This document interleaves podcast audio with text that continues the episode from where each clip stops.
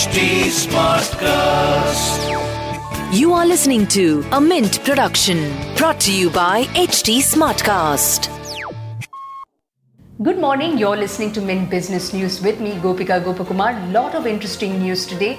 Ever thought of flying to space? Well, that's what Amazon's Jeff Bezos is up to. All that and more in the news today. The centre will provide free COVID vaccines to all adults from 21st of June. Prime Minister Narendra Modi said that the central government will now buy 75% of vaccines and give them free of cost to states. This is a reversal of its earlier policy that asked the states to buy the doses for the 18 to 44 age group.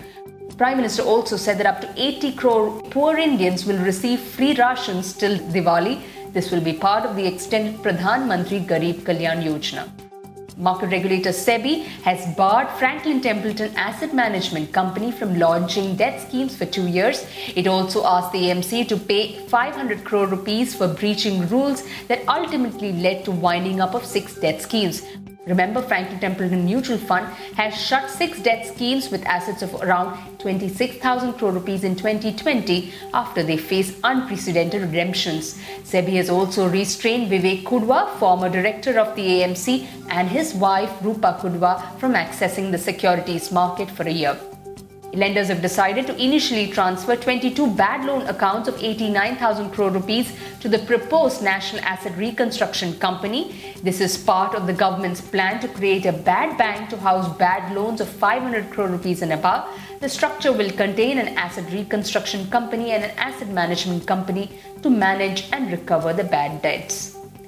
Vehicle financier Shriram Transport Finance said that its board has approved raising funds through a qualified institutional placement offering and capital infusions from its promoter entity Shriram Capital. Shriram Capital will invest 500 crore rupees in the company through a preferential allotment of equity shares and warrants.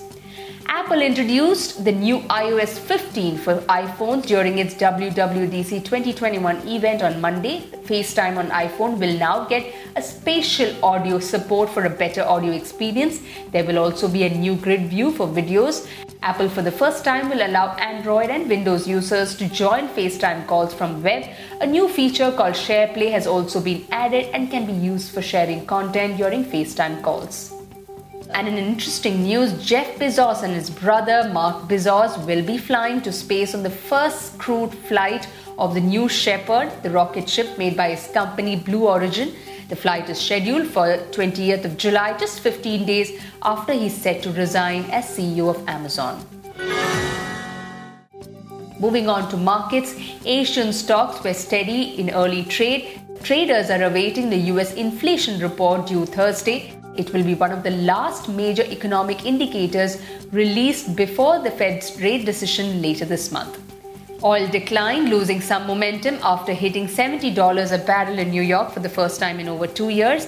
The yield on 10 year Treasury was at 1.57%. In business term of the day, we look at Apple's Worldwide Developer Conference or WWDC. It's the Apple's annual developer focused event where American technology giant announces development with regards to its software and services on day one. This is followed by sessions with developers to bring them on board the development process. This year's WWDC event kicked off on Monday. Well, that's it from me. Thanks for listening in. Have a great day. Stay safe. Keep smiling.